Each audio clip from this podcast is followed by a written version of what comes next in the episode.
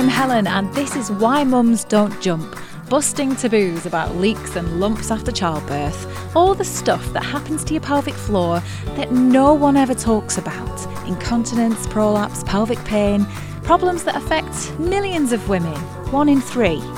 I'm one of them. I have a prolapse. My pelvic organs fell out of place after the birth of my second child five years ago. And if you told me then I'd be speaking about this stuff out loud, I would have told you to give your head a wobble.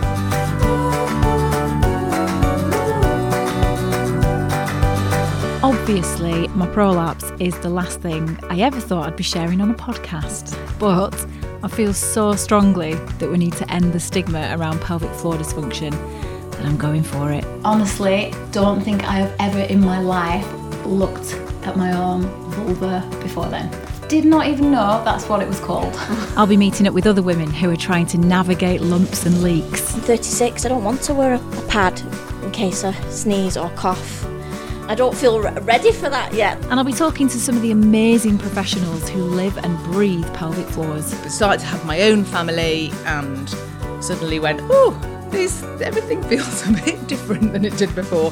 I'm suddenly really interested in how this area works.